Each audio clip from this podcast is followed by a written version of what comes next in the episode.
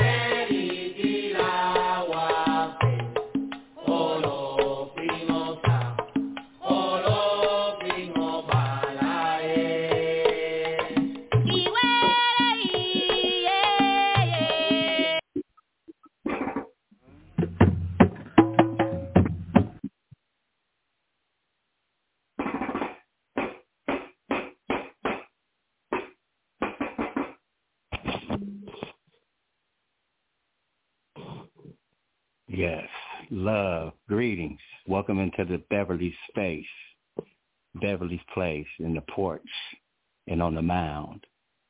Today we bring you a great presentation, the Master, Dr. Ndugu Khan, and also Mama Yeye, Tiba, Alafia Makeda, and Alafia Baba Ogun.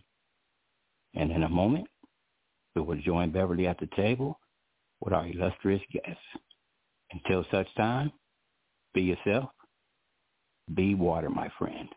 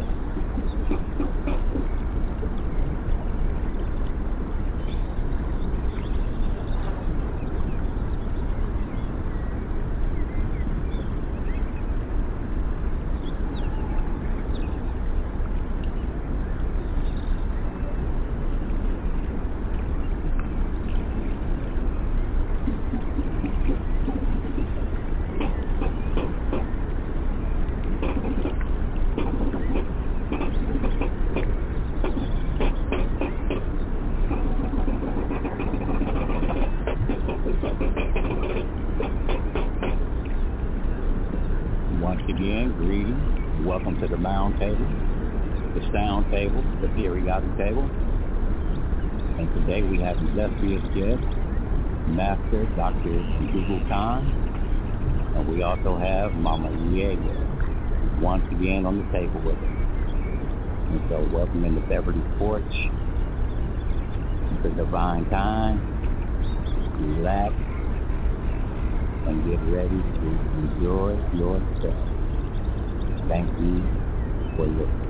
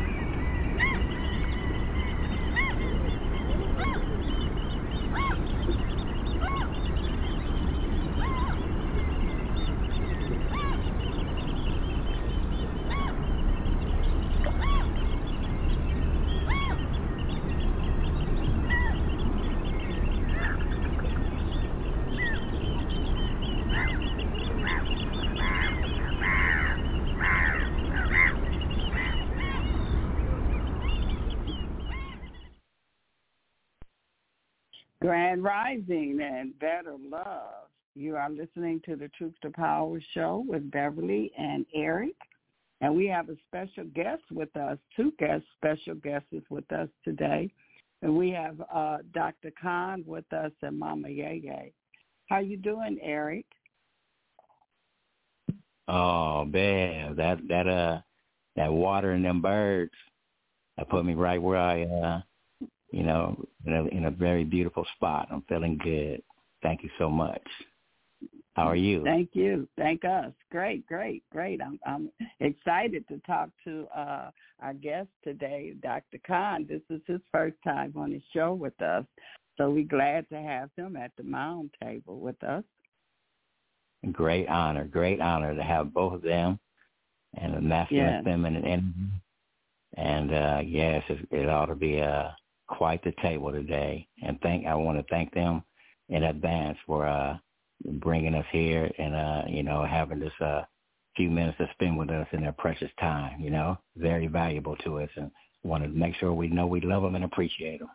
So thank you. For yes. sure. I'm going to pull Dr. Khan up. Dr.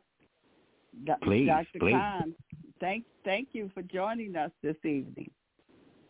It is it is indeed a pleasure, Ms. Beverly Eric, for you all allowing me to be on your show. I'm humbly grateful and appreciative. Well, yes, we appreciate absolutely. you and the work that you do. Go ahead, Eric. Oh yeah, yeah. excuse me. Yeah, I, I just wanted to let y'all know I was over here. I have a little Danish uh can of uh Danish butter cookies, and uh that was my drum this evening. So yeah, I was I was putting my fingers to work over here, slapping on it. Sounded pretty good, actually. So yeah, yeah, yes. But without without further ado, I'm gonna go on mute. And uh, Dr. Khan, please make yourself at home. Welcome, and and Beverly, uh, thank you once again for opening up this uh, you know, this bomb occasion, and then I get we we can go forward from there. Thank you so much. Okay, thank us. All right, uh, Dr. Khan, can you kind of let the uh, people know who you are and what what do you do? Yes, ma'am. Before I begin to address that question, I want to okay. first upon the, the ancestors, the father and mother present to come forth and bear witness to this moment and provide support so that the words that I speak, the action I take, and the intent and the energy put forth may touch those who are present among us, your audience, and those listeners to come, so it may aid them in bringing forth the best version of themselves and to achieve their highest destiny. Amun, may Ra be satisfied. Ashe. Ashe. Now, Ashe. Now, also, I would like to do a little housekeeping before I get started. Uh, let the audience okay. know my website is chikungyourhealth.com, C-H-I-K-U-N-G, yourhealth.com. The YouTube channel is Dr. Ndugu Khan. And, and I also have some gifts for your audience that I would like to give, share with them, because I've, many, many times when we come and share with individuals, they know just how mucked up they really are. Yet they're looking for answers. So I have a gift in terms of breathing, um, a technique for healing yourself, and also in terms of letting go of healing old wounds. And I have a, a gift for healers in particular. I am Dr. Ndugu Khan. My background, I have a doctorate in telecommunication, uh, doctorate in acupuncture and Oriental medicine, also a doctorate in naturopath. I'm also a Reiki master, engineer, and I have a whole slew of other certification I have received. Now, my website on the About page, the audience can find out more about me, and also there are videos and et cetera. Also, I'm martial artist for the last 50, 51 years, background training in Kung Fu, uh, internal Qi Kung, Tai Chi, Pak Hua Yi, external Long Fist, uh, Kali Kupagani Gumi, as well as uh, Capoeira Angola. So that's just a brief synopsis about what I do, what I've done. And also I'm a practitioner in terms of helping others to arrive at a state of wellness and balance, how to reduce stress and tension. Currently, what I do is I, I provide private training for individuals and groups who want to move to a space of balance and wellness and how to be in harmony with this environment, with this, with this, with this plane that we are on. Now, my first gift and thing I want to talk about is breathing. One of the first things we do when we come upon this physical plane is we inhale, and the last thing we do upon our departure is we exhale. And in between, we do a lot of breathing, a lot of inhaling and exhale. Now, most people on the planet today do not breathe properly. Not because they don't want to, because of miseducation. Now, some of the benefits of doing deep breathing, let me be clear. When I say breathing, I don't mean the little small breath that most people do. We call that panting, where you inhale exhale real short and briefly. That is not really breathing. That's a version of breathing. It is called survival. You're not really mm-hmm. breathing. When you breathe, you use your upper and lower diaphragm.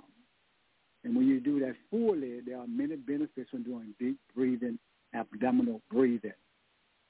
And some of those benefits are they help you to naturally eliminate and reduce pain, reduce anxiety, control anger, alleviate body aches, reduce stress, reduce tension, and lose weight. Let me pause for a moment. Let me do a sidebar and say that please consult your healthcare provider or your physician before making any changes in your diet or physical regimen. And the information presented herein is for educational purposes only.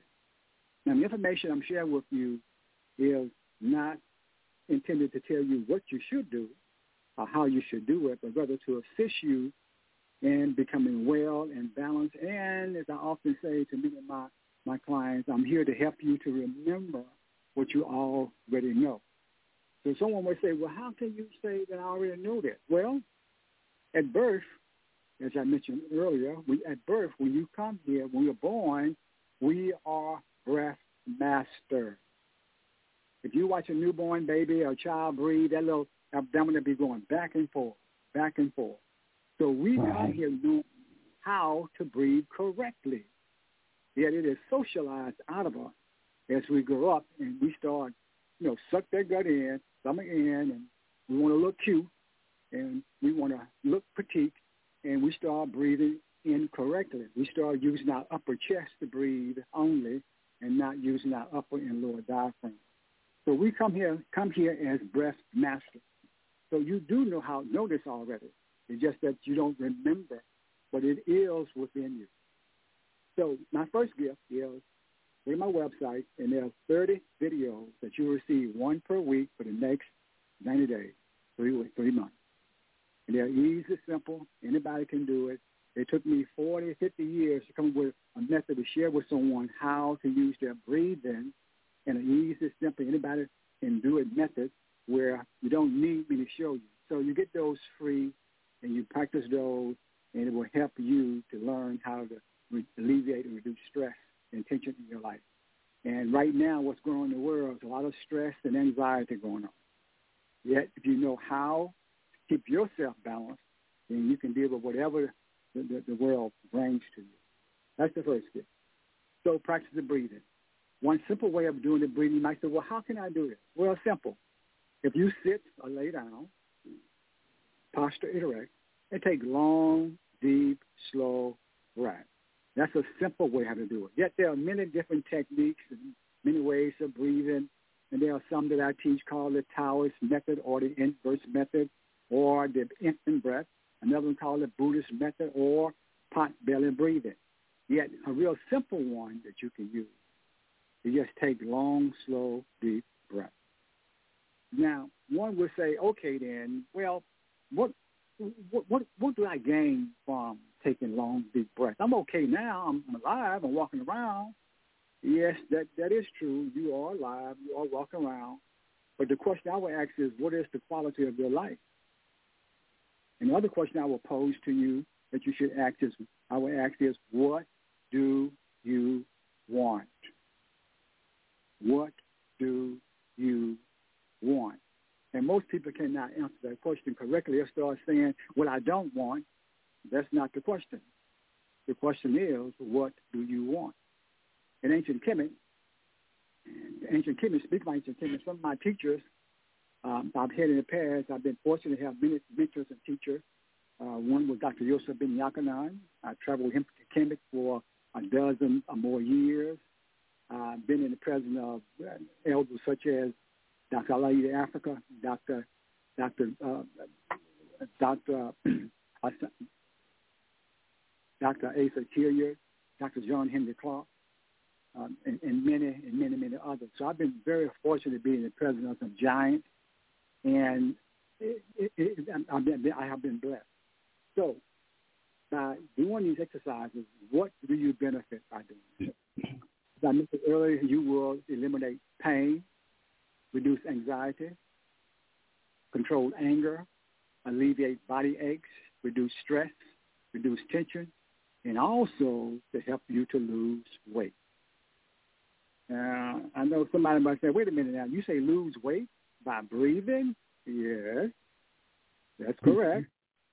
according to according to deepbreathingexercise.com, they say that the average person takes in 12 to 20 breaths per minute, 17 to 20,000 breaths a day, burn 500 to 900 calories, calories per day, which means you can lose up to 1 to 200 calories per day just by doing deep abdominal breathing, diaphragmatic breathing. And this is something we come into the world knowing. One of the things I often say, and I found to be quite true, that every life form on the planet, whether it's insect or mammal, when they when they are born, they know what to do, when to do, where to do it, who to avoid, where to go, and where not to go. If we as human beings, quote unquote, the highest life form on the planet, we are completely helpless at birth. It is said that if a newborn baby touched within so many days after being birthed, they will die. Hmm. That's a hint. That means that we, we need interaction. We we can, we are not we're not asexual. We're not we don't you said we're supposed to I don't need nobody. Well, that's not quite true. We need each other. That's something I often say to my clients and students. I say, I am because you are, and you are because I am, and you are because you are because I am. Uh, other words, I need you, and you need me. It's taken me 51 years to know what I know and prepare myself to be here in this space, in this place, in this time, right now, communicating and having this conversation with you. Preparation so it's no accident that we are now having this conversation. Now, a year ago, you nor I had planned to be having this dialogue. So that means something far greater than you and I have orchestrated and planned and scheduled it. And I humbly and gratefully embrace this opportunity. And I, my intent is the words that I speak that will aid you in bringing forth the best version of yourself. Another gift I like to share with you is how to go about to heal old wounds, to heal self. Now, if you ask someone right out and say, well, do you love yourself? They'll say, yes, I love myself. Absolutely. One of my teachers oh. years ago said, said that, look, before you can help anybody, you must first deal with you your help own. yourself. You got to help yourself. You got to heal yourself before you can help someone else to heal or come to balance or wellness. And as exercise, I would implore that the audience will will do. And this is real simple. In the morning when you wake up, before you go wash your face, brush your hair, and look all beautiful and pretty, close the bathroom door, look in the mirror, look yourself in the eye, and you say, I love, and say your name. Now, when I was first Beverly. Okay. So to do this, I said, of course I can do that. That's easy. The next morning, I went. I couldn't wait. The next morning, I went to the bathroom, closed the door, and looked myself in the eye, and I said, I said, I, and, the, and the rest didn't come out. and then I realized I really didn't. and most folks are in that predicament. They don't realize it. So I would suggest that that's a reality check, a love check on yourself. Do the exercise in the morning and go see if you can say that.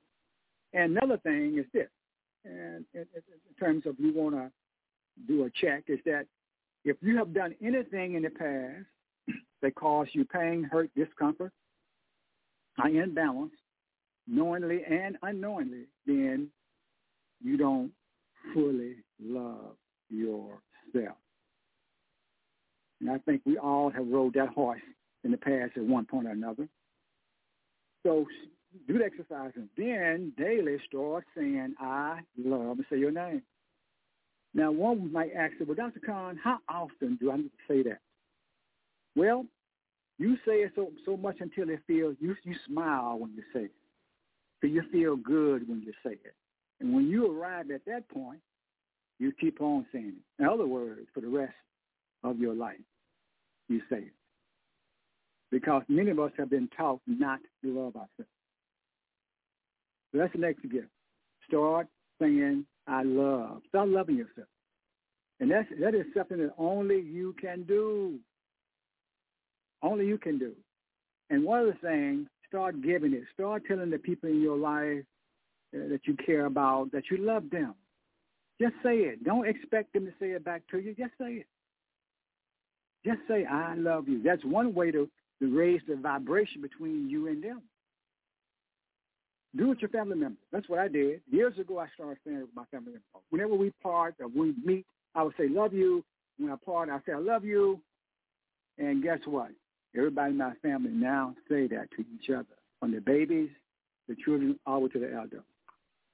We always say, I love you once we part from each other. So that's one way to help you to heal and help your loved ones, your family to heal. See, there are some things we have the power to do for ourselves. And on that same note, by healing yourself, I want you to also start doing things that reflect that. Let your actions support that. The person you love in your life, do some call them and just say, hey, thinking about you. Hey, love you. Or text them. Say, you're on my mind. I just want you to know just how much I love you. Start doing those things. They help bring about a change and healing with yourself, your loved ones, and your family. You cannot say that word enough. It never gets old. It always sounds good. You can't get enough of it. So start doing doing those things. And this is what one of my mentors shared with me, and I've been doing it ever since for decades. And I still do it daily. I wake up doing that. I wake up saying it to myself. Throughout the day, I say it to myself. And when I go to bed, I say it to myself. You want to be committed to you loving you because no one can do that for you but you. And when you start doing that, things around you will start to change. And you might say, well, what is the what, what proof will you have to back that up, Dr. Khan? Well, scientifically it's been proven. I want you to look up this online, look up uh, the, the double slit, S-L-I-T uh, experiment, double slit experiment. Way back during Einstein days, he said that this, this is some spooky physics. This don't work. And it works like this. I'm going to give you a little brief overview, but go look it up yourself. And scientists got this proton. This proton. You got this hole, got the machine. They're going to shoot this proton through one hole. On the other side of this wall is two holes, one on the right, one on the left. And then the, there's a third wall. On this wall, they're going to measure, measure the waves or the frequency, the vibration that the proton make and determine if it went through one hole, the left hole, or the right hole, or both. So they shot the proton through the, the first hole, and then they measured the, on the third wall, and they had two waves, which means that the proton split and went through both holes. They said, no, that can't be possible. We only shoot one proton. It can't go through both. So they did it again and again. They said, no, to make no sense. This, this time we're going to observe. we're gonna put a camera at the second at the second wall, and we're gonna record this in white. So they did it again with the camera, and sometimes it went through the right hole. Others it went through the left hole. They did it again, the same thing. Said, wait a minute. First it went through both. Now it's going through left or right. Okay, they said we're not going to watch. We're going to do it again and observe or look. Did it again, and then they start going through both holes again. The conclusion of the experiment is saying that the observer, the human being, have a, doc, a direct impact upon your physical reality, that we can affect change in our physical reality. And scientists have said that everything is energy. Go look up quantum physics. And they were determined by looking down down the smallest electron proton to see what was inside. It was empty space, just energy, which is mean uh, everything is energy, vibration, everything is. So you have the power to create, to shape, and mold your reality. You. You. You. You can bring about change. So start loving yourself. Start loving those in your in your family. Start telling them you love them, and you'll see a change, a manifestation of a change with them. That's something you can start doing now. The third thing I want to mention is about healing old wounds. You know, many of us, when we get traumatized, and I, when I say traumatized, let me define that. Anything that causes you pain, stress, discomfort, or imbalance, I'm calling that trauma. So when we get traumatized, we tend to hold on to it. And you might say, somebody say, mm, no, I don't. Okay, I'm, I'm going to give you an example. Remember that first time you got your heart broke? Yeah. as soon as I said it, you recall it right away. Oh, yeah, I remember that. yeah. I've been yeah. so sorry. Hurt my, it broke my heart. Yeah, yeah, yeah. You, you can blame him or her. But also remember now, it took two. You chose that person. Nobody made you love that person or trust that person. You chose to. So it's always two involved. So so so if you still think about that and you still don't make you feel good, that means you haven't let go of it. That means you're still holding on something that happened 25, 30, but some of 60 or 70 years ago. We still mad with that person. And they probably gone. they probably. But we still holding to that hurt, that pain. And we are notorious for doing it with family members. We won't let it go. I loaned them five dollars, and they ain't, they ain't paying back yet. When that happened? Twenty five years ago. so we hold on to stuff we don't need to hold on to. And when we do, I give the analogy like this. We got this bag on our show, this big old bag, and we drag it around every place we go. We drag it around and don't know it. Say, oh, I'm so tired. I don't know where I'm tired. Well, you're dragging that big old bag of, of trauma around with you. That's why you're so tired. That's why you're having issues in your relationship. That's why when you, can attract the, the right friends in your life. That's why you can attract prosperity in your life. That's why you can attract the positive relationships in your life because you're still mad with your best friend that wasn't your best friend, that you thought was your best friend, that hurt you. We're still dragging it around. So I want to I want to share with you this gift on how to let go of that baggage. And it's real simple. And when I tell you how, you say, oh, I heard it before. Like I said before, I'm here to help you to remember what you already know. And that simple thing to do is forgiveness. And you might say, that's kind of, Dr. Khan, that's hard. Yes and no. Yes and no. One of my teachers told me years ago. He said that you, uh, they said that you have to learn. Told me I have to learn how to recognize uh, and see the unseeable, know the unknowable, and hear the unspoken. And believe it or not, all of those are in play simultaneously, no matter what we do. Yet we must learn to see the unseeable, hear the unspoken, and know the unknowable. And we can do that. So when I say yes and no, that's my reference point. So the first, first thing I suggest you do is pick a neutral place. See, everything, as my grandma told me, said, everything starts at home, then it spreads abroad. And that's so true. So the first thing you got to do is deal with you. Find don't don't don't get in your bed. Don't go to your bedroom and do it or your sofa. Don't get don't do that. Go to a neutral place. Go to the park. Go someplace where it's quiet, or go sit in your car. And then you request the younger you, the child in you, request an audience. Ask them, say, I'd like to have permission to speak with you about something. And he or she is going to say yes. And then once you do that, you apologize to them. Say that you can say the exact words or something along these lines. You say you say so and so, so and so, and you know that that name you was called when you was a child. The the only family members know who you how they call you. That's who I'm talking about. And only you know that individual that, that name. And once they say yes, you tell your inner child, say, first, I want to apologize to you for any pain, any hurt, any imbalance, any harm, or any decision I made that caused those to happen between you, to you and me. And if you if you accept my apology, I promise you from this day forward, any decision I make, it will not be in haste. And once I make it, I make sure that it's in yours and my favor. That's the first thing I suggest you do. You want to get things right with the inner child within you and make a promise moving forward. A little side story. I had a, a class I was doing with uh, outdoor daycare. And for those of you know with outdoor daycare, there are many individuals in our community who are adults, but they cannot, they don't have the means to take care of themselves. So they live in home care homes and, and all their, their, their basic are taken care of, food, clothing, shelter, and a place for them to live is, there, is provided, but they cannot take care of themselves.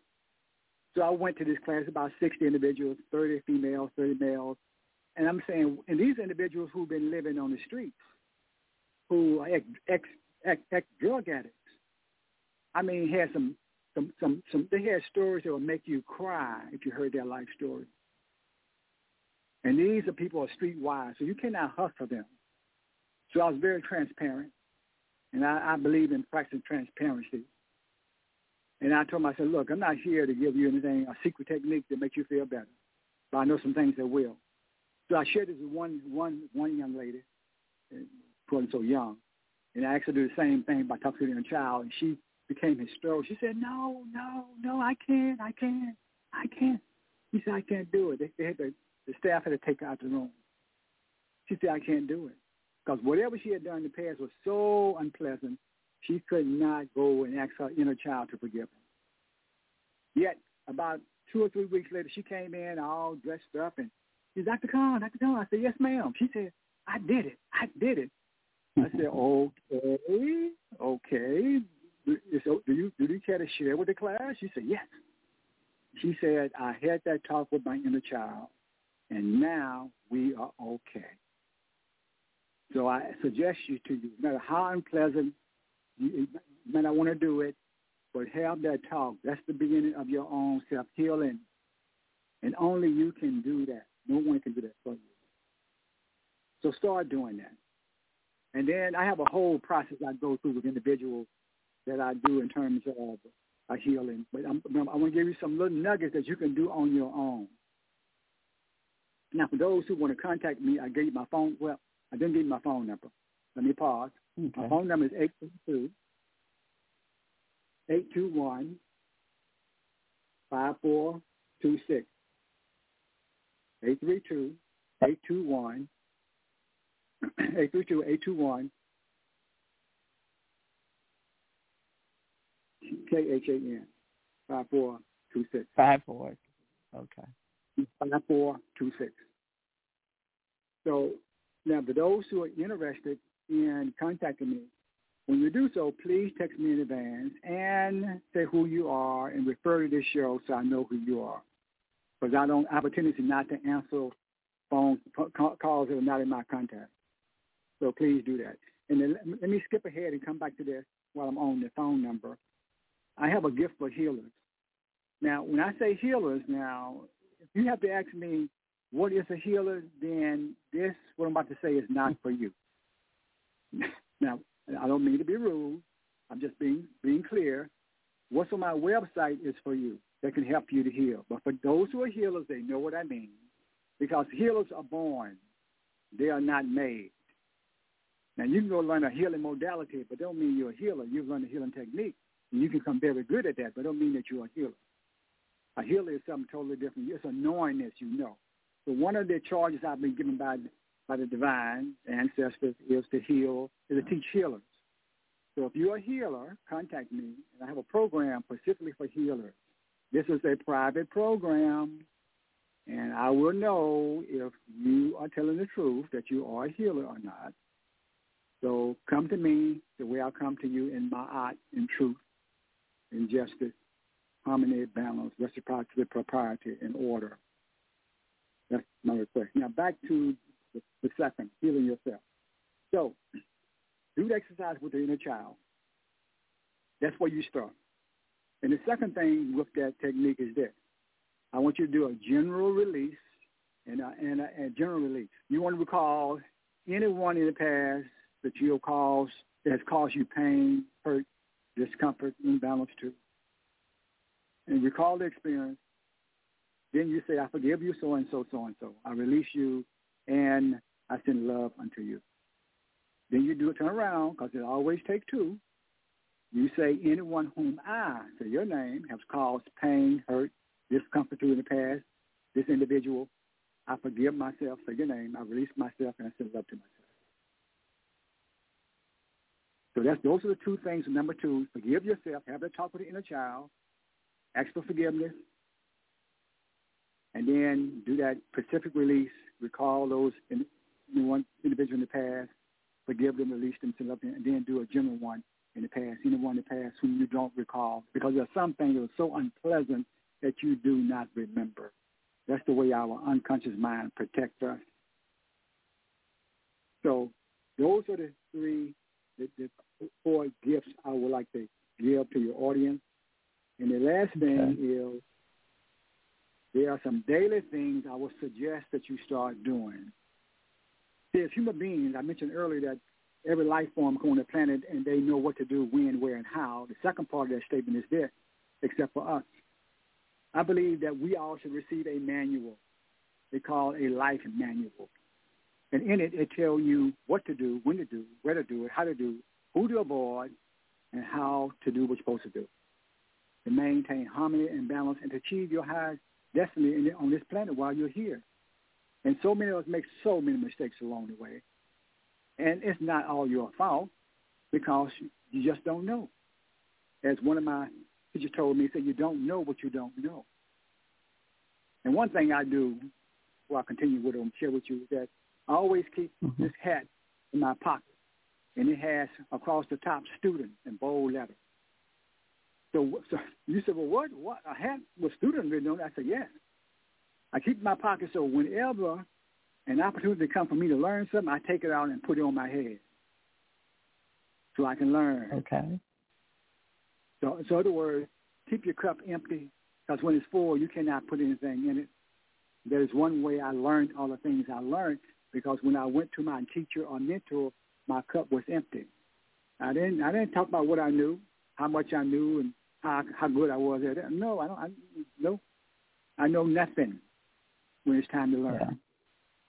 So the things I would suggest you start doing, adding to your regimen to consider is one, breathing. Get those videos. Start doing it on a re- regular basis, and start and start doing it daily. The second thing is affirmation. Uh, we've given to you already. I love. Start saying it when you wake up in the morning, at noon, afternoon, when you go to bed at night, and in between, whenever you go to the bathroom, when you're doing your business, say I love. Say it to yourself. That's a good time to do it too. right, right. Another thing I was just you start doing is this. One thing I didn't know growing up is that the human body requires 92 uh, essential nutrients and minerals daily. Why? Because all disease are due to a nutritional deficiency. And if we are consuming those 92 essential nutrients, then we would not get sick. This ease would not be our companion. We as human beings, I believe, are not designed to be, be as an elderly, be, be sickly. The body's designed to heal itself. We support it in doing that, it will heal itself. And this particular thing I'm speaking of is called moringa, M-O-R-A-N-G-A, moringa. It's a green powder. It grows in Jamaica, in Africa, in India, other parts, some parts of Europe, in South America. Moringa, start using it every day. Give your body what it needs. Now, by the way, anything that, that is not, uh, know, there's no, don't sustain life is not good for you to consume. So some of that fast food, I'm not going to go down the list because the list is very long. You might want to reconsider consuming it. You might want to reconsider it. And also exercise. When I say exercise, I don't mean that you got to become a marathon runner. But understand that the human body is designed to move. Right now, our body, your body, is constantly making, creating new cells. And that process is continuous, ongoing, even while you sleep. So we are always in a, in, in, in, a, transition process. The body is always changing. So you want to do some exercise. It's no more than walking, stretching. Pick some simple exercise, and I have some I do with, with my clients. I have an elder I'm working with right now, and he's had seven mini strokes. He lost part of his speech, and now I'm working with him to get him back to a, balance. On my, on my website, that's Mr. Lewis. He talk about his condition. He had he had a stroke. His left side yeah, completely. I saw that. Yes, ma'am. And now Mr. Lewis got complete control of his body. He came in and took Tai Chi with me. It's a little a funny story. He said when he came to class on a walker, he said he had to hold, up, he had to lean against the wall to stand because he had no balance. He said, Dr. Khan, I said, yes, sir, Mr. Lewis. He said, are you sure I'm in the right class? I said, Mr. Lewis. He said, yes, sir. I said, are you breathing? He said, yes, I'm breathing. I said, well, you're in the right class. I told him, I said, I haven't learned how to how to raise the dead yet. I said, I'm, I'm working on that, but I ain't got there yet. You're working on it. yeah, I'm working on it. I haven't learned that yet. So, so and also you want to do exercise and, and get some sunlight, vitamin D. Our body needs vitamin D. And also look at grounding. There's a documentary online called a documentary on grounding. Look at it. They explain the, the scientific rationale as to why we, should do grounding. We are directly connected to the earth, and it explains that. So I'm not going to go into that, right now. That's another assignment. There's a book I would suggest that the audience get and read. One is called it's called Sugar Blues. Sugar Blues. Another one, it says that we become what we think about most of the time, which I've found to be quite true, and that is Think and Grow Rich by Napoleon Hill. Read yeah, it. Read that. that. Yeah, read it more than one time. I read okay. it. Read it again, and read it again. I still read it. Read it again. And when you do, you'll say, "Oh, I didn't see it the first time." That's right. You won't. You did. Mm-hmm. So read it again and read it again. My point is that you are you are in control of, of, of what your reality is can can and can and you what you want it to be like. You have that power. You can do that. So on that note, I'm going to pause. And if there are any questions or comments, I'll be uh, welcome to, to take them uh, and address them. Let, let, I, I, let me say who some of my mentors were. I mentioned Dr. John Henrik Clarke, Dr. Asa Hilliard, okay. Dr. John Henrik, Dr. Ben, but also Dr. Llaila Afrika, Dr. Paul Goss. Yeah. And uh, so, so I, I've been students many, many times under many different teachers and mentors, and I'm always excited and eager to be a student because I know I'm going to learn something. I'm about to grow. Yeah.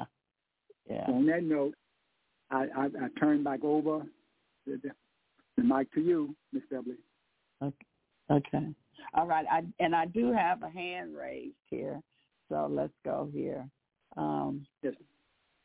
Uh, Kwame, is this you? Yeah, I was on mute. Um, yes. Oh, okay. And yeah, Hotep and better love, Sister Bev, and Hotep. Good afternoon, Dr. Khan. And Nana about four, and they just did the library at Hunter College dedicated uh, a couple of wings to John Henrik Clarke because that's where he taught at. You know, and I, I know those elders, and you know, Mama Sybil and and Patsy and Dr. Ben.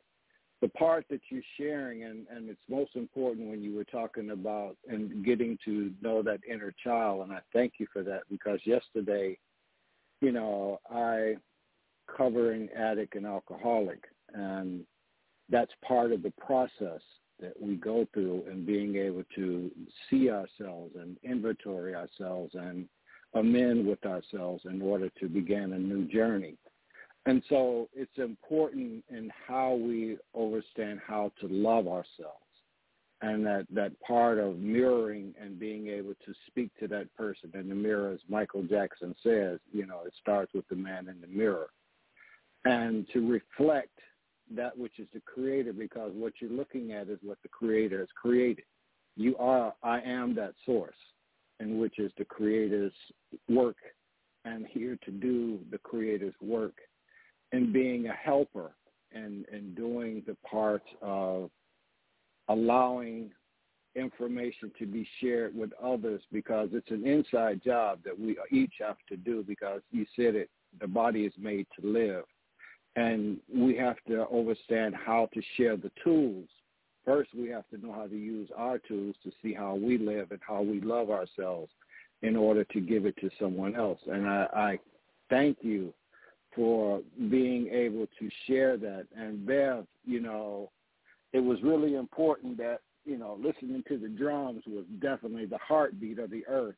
But the other part that you were doing, and and I think it was uh, Eric when he was saying about the ocean, about the, water, the, the birds, the water, the the birds. It's the it was the birds, and the thing that I kept hearing, and thing that happens is there's messages in, in what we hear if we understand how to hear what the message is. Because in that, that part of the, the water and that was the seagulls. And the seagulls means to behave, to adjust your behavior and how you communicate. Do not force or argue your way into anything new for success. And this is what is this is what Dr. Khan is doing in giving us information that is new for our success in becoming the whole human being. And you know it's important, and the drum call because you you started it around three o'clock, and that's what Brother Ray deals with with the drum call. So all of that is divine order, and and he, he spoke about the Ma'at and the truth, justice, the reciprocity is, is important. The thing that we're seeing is how do these things that a woman gave us these orders to follow to keep ourselves balanced, you know, in the order of, of our life. So I thank you for what you're sharing, and especially the breath, because in, in my indigenous elders' teachings, it says the in, the inhale and the exhale, and and the inhale is the sacred space. That when you inhale, it enters into the sacred space. And when you exhale, you let out that which was coming from your sacred space. So there's an exchange. And it's how we understand how we breathe because we're breathing the same oxygen that our ancestors were breathing when they were here. We're walking on the same earth that our ancestors walked on, and we stand on the, the ash and the dust and the bones of decay. That is what this Ina Maka, Mother Earth is, and we're we're we're connecting ourselves to ourselves. So I thank you for sharing the, the information. Yes, sir, brother. Hotep to you, and thank you for those words, and you reminded me of something I wanted to mention to, to the audience. In terms of passing on the knowledge, I am, I mentioned to the healers, that's a separate program. But I also have training I'm looking to teach individuals, and this is for those who feel this resonation. They feel they need to know, know more about what I'm talking about. I'm going to give a presentation, for those who are interested in the training. There's about a hundred different things I'm going to train, and you get certification in. Some of those will be Chi Kung, uh, Black Belt certification, Chi Kung, Tai Chi, Reiki Master certification, Reiki 1, 2, and 3, uh, breath meditation. So that's a, you'll get 10 off the from the beginning on certification you will get. But after that, it's like 90 other things you're gonna you're gonna gonna receive. That is a, a private training too. Now the healers can be a part of that training. So if you're interested in the training, text me at 832-821-KHAN and say your name. I heard about you on Blog Talk. I'm interested in training, and I make sure you receive that notice when I give that that, that presentation, so you can be uh, be on board. Again, you have to qualify is not for everybody, but for those who feel this that I need that this this this is what I've been looking for, this is what I need. You feel a connection or a pull, then text me your name. Uh, Blog Talk Radio. I heard heard you on the radio, Blog Talk, and I'm in lesson training. Put it in a text, and I make sure that you receive the information when I do send out that notice. Thank you. Could I could I ask you one question? And and I know you're dealing with you talked about the atoms and cells, and we're looking at we're being attacked at genetic level now. And the thing that I'm, I'm working with and looking at is have you ever heard of the Mayo gene? It's spelled M-A-O-A. And what they call it is, is that they found there's a gene in the human, and especially in our people, but it's it's called the warrior gene. And the activation of that gene is what we're we're we're having to see our children and the reactions that they're doing and wilding out in this thing, because of them understanding how to turn the frequencies up and to give the right feeding to that warrior gene creates that gene to come alive and and to to come out of the persons when they are put in the right situations. And the thing that we're looking at now and and working with the people I work with in recovery is how do we work with this this this genetic modification that they're doing, along with what we got with the shot and the other things that we've been doing. But the male, it's M A O A, and they calling it because it's in your in your DNA, and it's a gene that's passed through, you know, mother to child, and even the women carry this gene. And so what we're looking at is how can we work with this gene as we once upon a time knew how to keep it in under control. Now they're using it to activate our children. Okay. Thank you, brother, for those words. And you asked me multiple questions. There. Let me see can I address each one of those. Each one of those. Now, the name male, no, I had not heard that term, but I've heard of the warrior's gene. I heard that terminology before.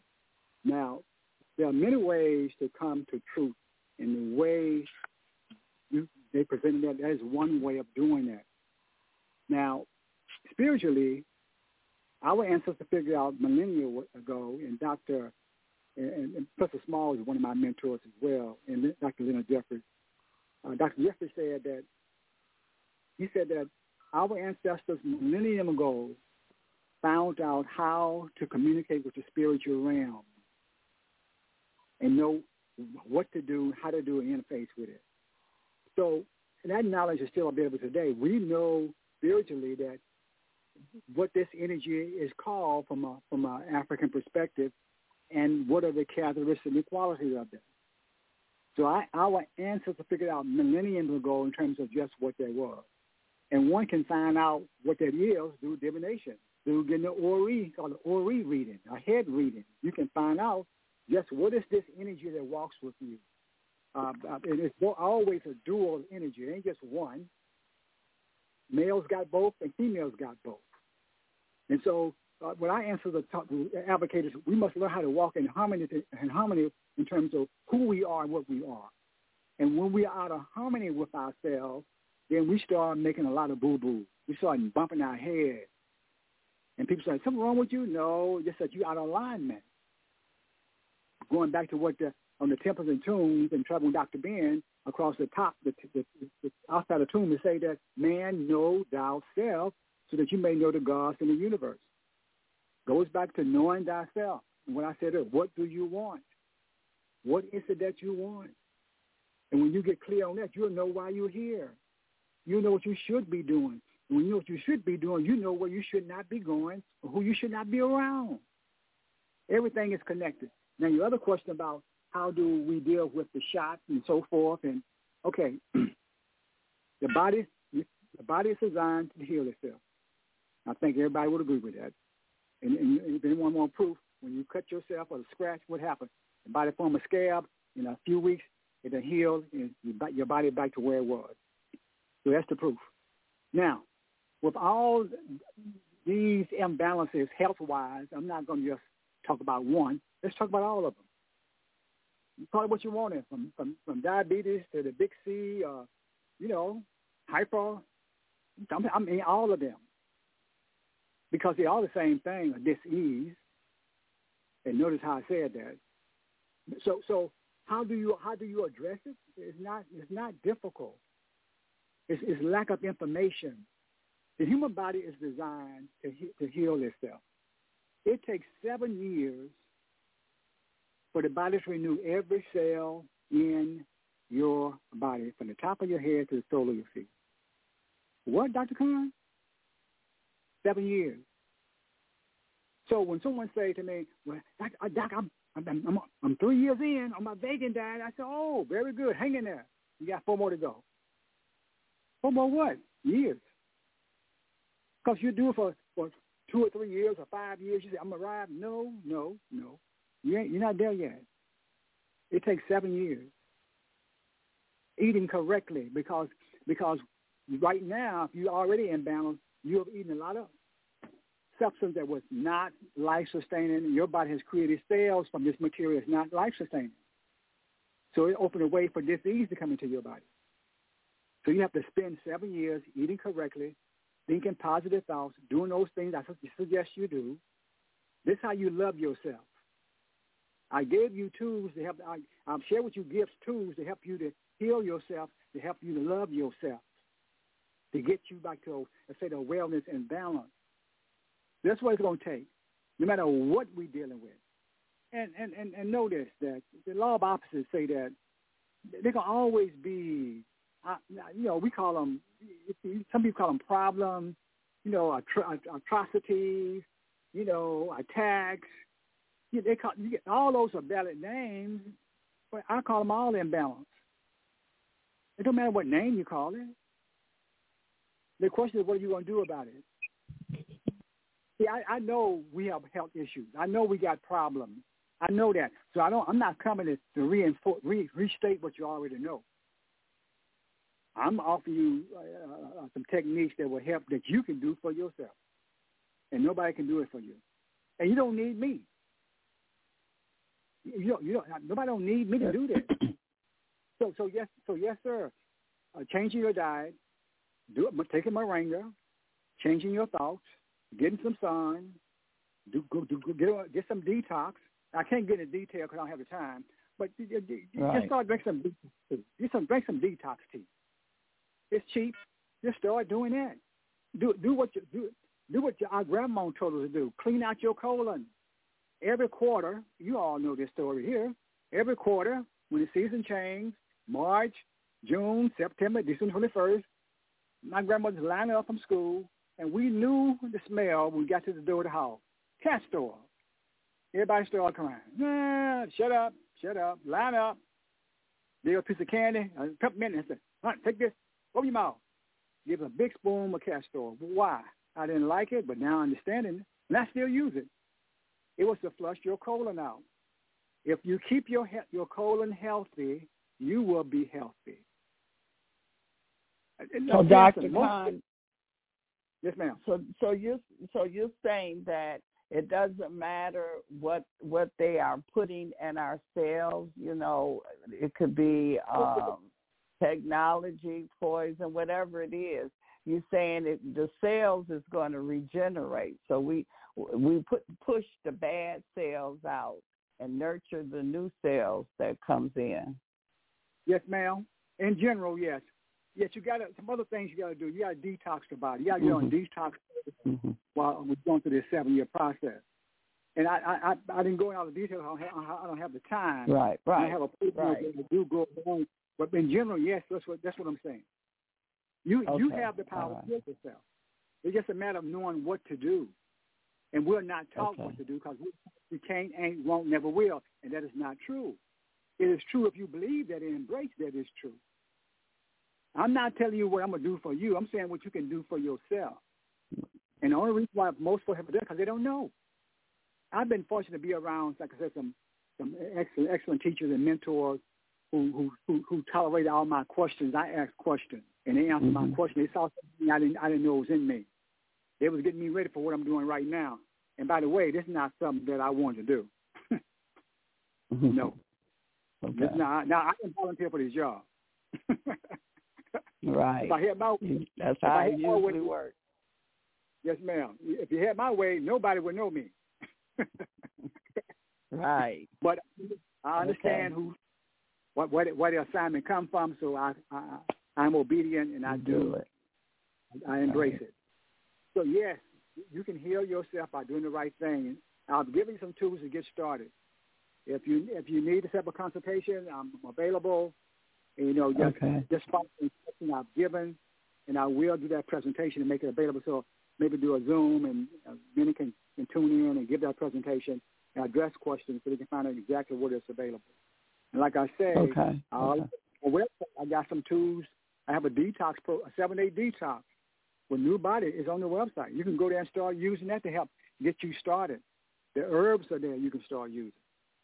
So a lot of information is already out there, and you don't need me to do the seven-day detox. But if you have questions, I'd be glad to address those questions. Look, you, and and you also have breathing too, right? On yes. your website, you. Mm-hmm. I'm, I'm saying you mm-hmm. have the tools to bring about change and healing in your life, if that is what you want to do. Okay. You're you're not by yourself.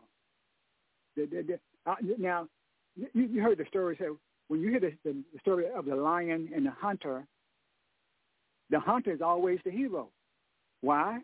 The hunter is the one telling the story. Yeah, if you heard the story from the lion perspective, the the lion would be the hero. Mm-hmm. So, so, so consider where you, the source from which you get your information from. Consider that. I, I go. And uh, and and I and I know that you have to uh, go, uh, Dr. Khan, but I also have Mama Yeye on the line. How are you doing, Mama? Yeah, uh, Yeye. Is I'm saying it right? I'm doing. Yes, you. I you will stay right now. I've been requested to stay so I will. no, stay, stay, stay, Barbara. You know, uh, uh, I want, I wanted Mama Be- I wanted Mama Beverly to check to see if anyone else had a question for Dr. Khan, because you know, like like you said, time's not running out, because you can really spill on over to whatever it is I had, because you know, um, uh, definitely, it's, especially the brothers, because Dr. Khan and I work very closely together. I'm from Houston, Texas, so I'm always there. And I, when I get brothers, males, most especially when they are referred to me by the females, they uh, say, well, talk to my husband, talk to my boyfriend. And after I finish my, my little initial conversation with them, the person I'm going to send these mails to is Dr. Khan. And because Dr. Right. Khan has a mail program that speaks about the um, below the navel brothers. Okay. So therefore, they start asking me questions about the below the navel, and as I can't answer, I can in a medical sense or uh, naturopathic sense, but they they get it from a brother uh, that has the same parts. I definitely refer them to Dr. Khan. So I wanted to make mention of that, so he can definitely move on in some minutes uh, past me if it's okay. So Doc, I wanted to just uh, also uh, speak on the fact that you you've given them so much, a great deal of information, and um, to cover, you know, like all this cannot be done just by them looking at your website and picking out this, picking out that. And I, I saw that you gave your information, but also have you spoken on how also they can go through these healing exercise through the males and the young boys' rite of passage, like I, I will be speaking about the women and the girls. I go. Amen. Thank you, Dr. Sabah. Uh, yes, I do have a boys' rights and men's rights of passage. And uh, talk about that in the sense that it's not mine. I'm a facilitator, but this process comes from the African ancestors. Our ancestors knew that when at a certain age, at adolescent, that is when the human body started transitioning from a child to an adult. They knew that the person on the other side of that that that, that, that change would be a man, a young man, or a young woman. And they had things in place to have trained them. So once they go through that process of adolescence, they'll know who they are because they're going to change physically and mentally. And so, yes, a rites of passage for that. The brothers who have boys, uh, we encourage they go through it with their son to help them to bond more with their son, and also with the male. Uh, a part of that training I mentioned earlier, out of that going to come uh, a male, when the male's going to meet, and we have a male section where we do we talk, and that rites of passage is going to be a, one of the things going to be offered in that with the men, and the rites of passage for the women will be a part of that, which Dr. Sabah will, will take care of that. So yes, that is available, and, and I and, and, and a lot of a lot of you know young brothers, we have been influenced by the West. And I'm to give this analogy by that statement is this. There's an old saying the elders used to say coming up. They say if you stand by an outhouse long enough, you will eventually smell like it. And for the young folks who don't know what an outhouse is, it is what you call a commode. with a shed built around. You go in, close the door, get up on it, take care of your business, you come out but yet it smells like the commode before you flush it. That's an outhouse. before you had before you had bathrooms in your house and the commode, the commode was out outside, away from the house, and they call it an outhouse because it was shaped like a little house. So,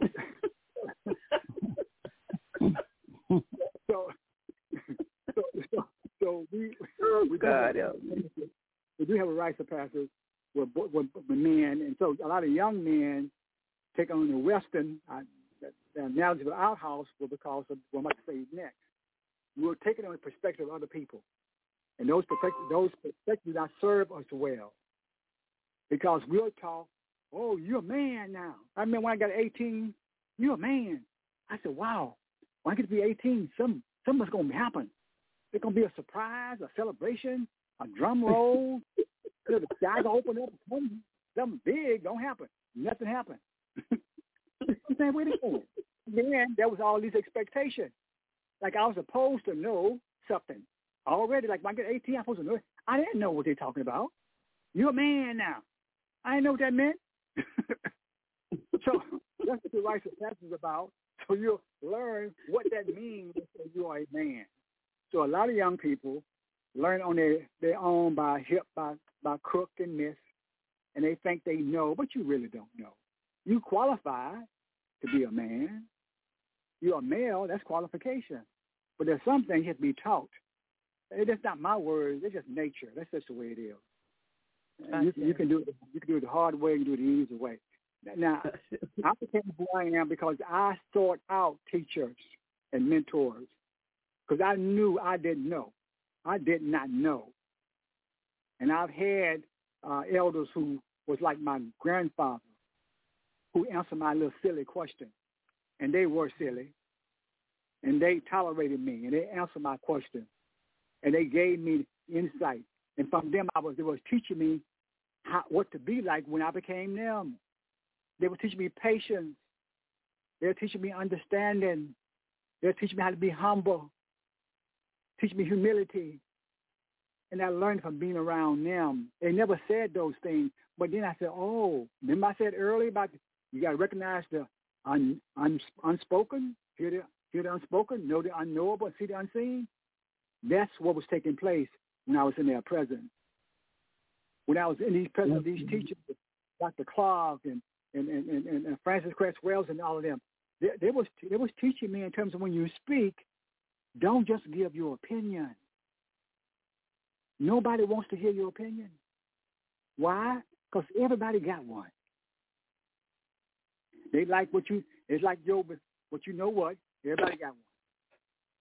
They they will teach me when you speak. Have something to back up with. Don't just don't just don't tell me how you feel. Everybody got feelings. I say. I say. Okay.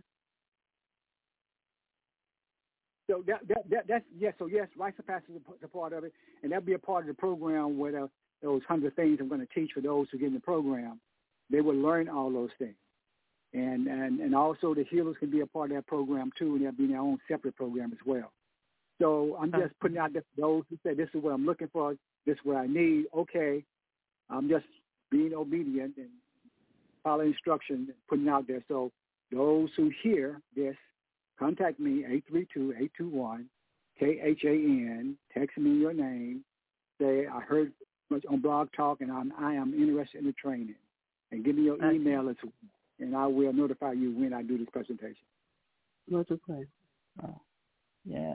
Thank you. Thank you for that. I, I yield. All right. Thank you, Dr. Khan.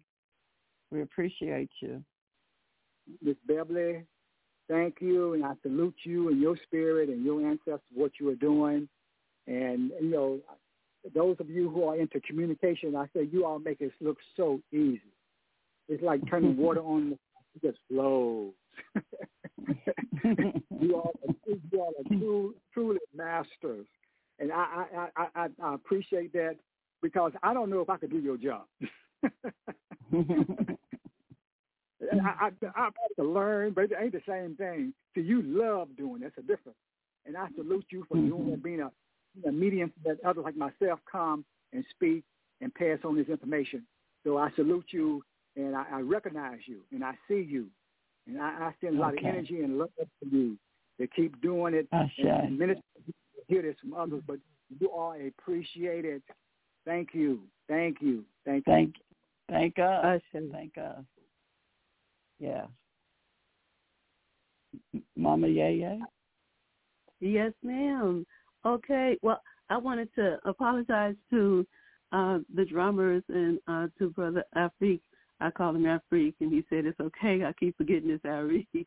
Uh, that I didn't have my drum today. It's in, it's still kind of put up, but um, I That's okay. possibly I will have it next time. And so uh, just so uh, just so um, we're so blessed to have Dr. Ndugu Khan uh, on your on your platform, and he ha- he has a wealth of knowledge and information, and so I just so appreciate uh, you inviting him to this platform. I know people got a lot out of it. So yes, ma'am, I'm here, and I just say I shake greetings to everyone and the and the family Ashe. out there in the out there in the cosmos. I give thanks and praises for this blessed day to allow us to come together and share together and be together and respect each other. And so I just give thanks and praises for this time and this space. And I thank you, Mama uh, Beverly. Thank you. You, you're so welcome. So, okay, what I want to speak about today is, is like a continuation of some of the things that I touched on uh, the first show that I was on with you all, and then the, also the last show I was on with you all. I want to keep to like a topic. I was speaking to uh, brother uh, earlier and say, you know, because it's Libra kind of a scale that I carry, uh, sometimes she wants to go to the right of the scale and then go to the left of the scale. I'm going to try to keep a balance today. Um, so therefore, uh, when I want to speak about my, my primary uh, concern is sisters, women, and like my organization, Women in a Circle of Healing.com, that uh, we come together in a circle to help to heal the sisters first. Because if you, you know, the old adage is that you heal, you heal the woman, you heal the female, you heal the nation. So therefore, let's concentrate on the women. I want to first talk about the divineness of the sisters. The, sisters is the original divine mothers, other than Mother Earth the women in the villages on the continent. Well, I want to say also, before I start talking about that on the continent of what we call Africa, which is not the original name, is that why do we call that our home, whereas we have seeded the earth. We seeded the planet. So why do we concentrate and say the continent of Africa is our home? Well, we looked at it, I'm not saying us today in the 21st century, we looked at it long ago that yes, the earth belongs to the highly new uh, melanated people. But when we say that our home other than earth is the continent of Africa, our our people, to say the least, looked at the continent as the Garden of Eden. That's why. The continent, mother continent, we look to her as our garden. And what's happening in this garden today? You have it is called the the well that never empties. Why is it called the well that never empties? Because people still digging and getting stuff out of the well.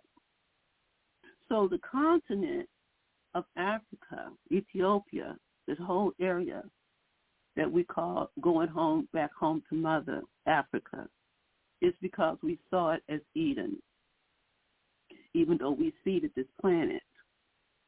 Like people make pilgrimages. When I was in Islam, um, you know, uh, and I was in Washington D.C. and I was in Islam. Many, many, many of us went to Mecca as a pilgrimage, and not knowing that okay, you're going to Mecca, you want to turn slightly to Mother, go to Mother Africa, deep into Mother Africa, because that is our true garden, the Garden of Eden. So let's come back to the women in the divine. Women in the divine, meaning that in our villages, in in our areas, in our spots, in the Garden of Eden, what we call Africa, the mothers were the ones that told the story. The, it was the mothers. It was the female. It was the they were the griot. The brothers were the ones that was going out doing what brothers do, what males do who gave birth, the sisters gave birth. They're first with elder women. They're first with the female, female society, constantly putting into that child the oratory, the oral history, the oral her story into the child. Who do they get it from first? Not the father, not the grandfather. Even the males get it from the mother. And it was the mother that held and knew the stories, the divine stories of creation and beyond. So when I talk about the new African woman and the divineness of their spirit, I'm speaking about we being the original mothers to tell our story through spiritual divineness. Now, when the invaders came through and saw that and took from it and took it back to, they switched everything around. When they switched everything around because they had no respect for the female, they didn't have respect for the mothers. They took on the storytelling. They took on the her story and turned it into his story. And when he took her story and turned it his story, then everything got turned up upside down. So therefore, the female, even their own females, who wasn't privy to any of the information that this traveler had, when they were pushed aside or put them to the Tower of London or wherever they housed them, in, incarcerated these females, the males got together and said, oh, we will give them not motherly love because they don't house the mothers and put them somewhere else. We're going to give them the fatherly love. Fathers is the one that loves them. So we're Sankofa. I'm Sankofa to this day, in the 20th century, 21st century, to let our sisters know, let's get back to her story so we can get the real story of her divineness. And so, like Dr. Khan has, for not just males, but everyone, I have the same thing in the. Oberans Egbe, Titi Lola, my ministry, as well as Women in a Circle of Healing. Women in a Circle of Healing is open to the public for women. Overness Egbe Titi Lola is slightly uh, private. It's pretty much the private African-based ministry. So we have two two things going on here. Women in a Circle of Healing is speaking about these things that affect our sisters, just like affect what Dr. Khan was saying that affect not just the brothers, the sisters, and all of us, and especially our children. And the brother asked the question, how can we, it's almost as if, how can we save our children from these um, these things that's going on in, the, in this world? How, how can we get them back or how can we uh, help them, you see? Examples is the best teacher. And I always would say, especially to my children's father, who of course didn't listen, I have boys, not girls, say that these boys are not going to listen to what you say. They're going to look at what you do. And with my sons being the age they are, two of them in their 50s, one in their, in their 30s, they're saying, he's saying to this day, you said that, that they didn't never want to listen to what I said. Don't do this. I gave the example of my brothers. My brother's 75, one just turned 74 the other day. And when they were um, teenage, young, not even teenagers, and back in the day when my father and his um, brothers used, used to bring, you know, this strange smelling cigarette we call, oh, daddy got, he bought some really stinky cigarettes. You know, I don't like the smell of these cigarettes he's smoking in that room. Because it was always in the bedroom and nobody could go in there, but the cigarettes kept coming underneath the door. and it's like, that don't smell like the cigarettes he usually smoked. And eventually he would have my older brother go back there with him and he would say like bring bring me a match or something like that then um, he he would have my older brother go and light his cigarette and he would tell him you better not draw on it just put it on the turn on the stove put it on there light it and just, just bring it here i bet not it bet not be wet you know things like that and so eventually, uh, my brother was, got older, and my father would have him back then. He would help my. He, I found out later, years later, just not talking to my seventy-five-year-old brother, and he's telling me what they were doing. It was called cleaning seeds, and people know what I'm talking about. So mm-hmm. I'm saying that my my brother ended up doing what my father did. So our sons and and our male children how can we help them? Examples. What examples are we putting in front of them? Especially boys, they're bold. They want to try stuff out. They want to, you know, experience it. So you you want to, sister, you want to put the, the strongest, most positive brothers around your sons. You want to put them around. You, there are some. There's many, many, many brothers that's that that way you see. And those of us that was raised in this type of house that I was raised in, like that, then what we do is we we we take that like myself. I'm one of uh, ten children, and we had seven with us. I'm one of ten children. I'm the only child in my family that has never did drugs.